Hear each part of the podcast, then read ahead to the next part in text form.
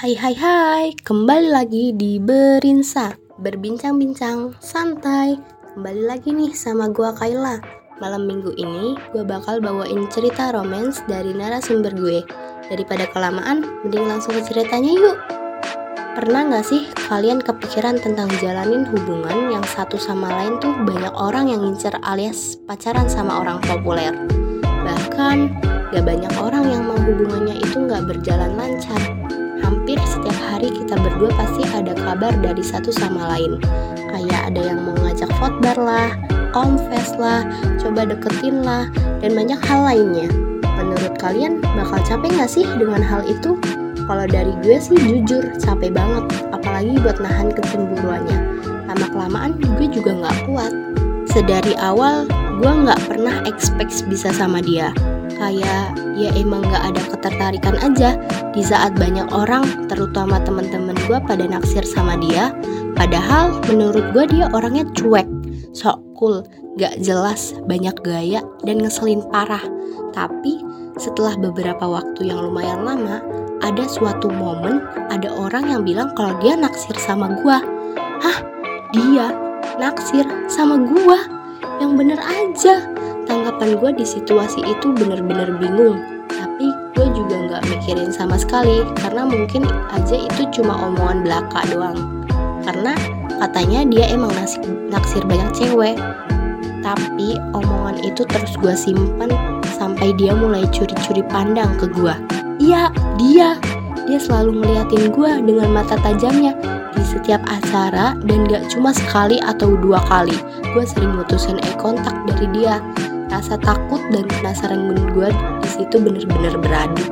Entah kenapa gue mulai ngerasa ada perasaan kecil sama dia dikit kok. Gue cuma pengen nyapa dia aja dan kalau ngeliat dia tuh kenapa perfect banget ya? Apalagi senyumnya rasanya bikin gue meleleh kalau lihat sampai terakhir gue coba nyemangatin dia lewat balas notes lagu di Instagram yang dia pasang dengan bercandaan karena dia lagi sedih dan ternyata dibales. Wih, dibales nggak tuh? Kapan lagi dibales sama orang populer yang cuek? Omongan gue setelah lihat notif balesannya. Nah, dari situ kita mulai banyak catatan dari tuker cerita, belajar dari pengalaman masing-masing, bahas topik random dan lainnya. Dan meletuklah omongan dari gue, kadang mau nyapa kamu tapi takut dikira sokap. Hehehe. Dan kalian tahu balasannya apa? Saya malah nunggu disapa. Masa saya duluan yang sapa? Dih, apa salahnya nyapa duluan? Kita debatin masalah saling gengsi sapa terus-terusan. Sampai keesokannya gue beraniin sapa dia duluan saat ketemu.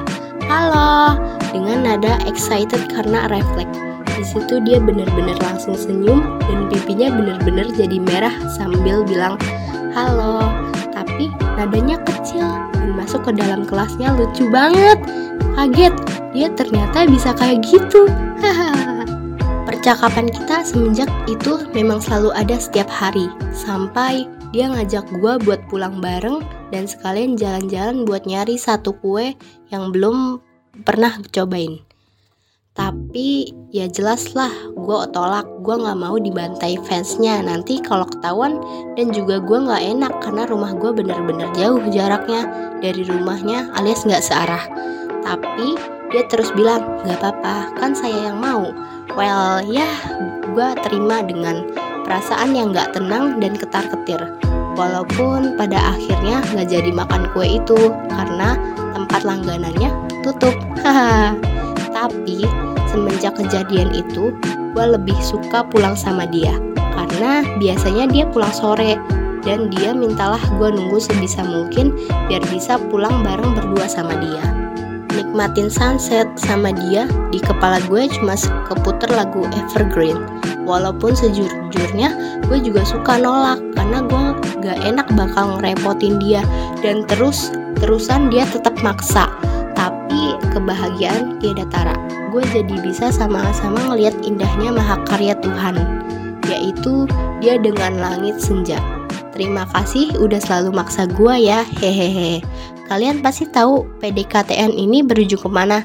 Ya, hubungan yang bener-bener gak kita expect dan bener aja setelah banyak yang tahu fansnya dia banyak banget yang galau, merana, dan jealous dan fans gue yang kebingungan kenapa gue sam bisa sama dia kita sama-sama gak tahu dengan niat yaudah jalanin aja kan cerita kita bukan mereka walaupun banyak masalah terberlalu lalang karena hubungan ini tapi kita tetap berusaha cari solusi di setiap problem yang terjadi sampai kita bisa ngertiin satu sama lain, tapi hubungan itu bukan mengartikan kita bisa terus bersama.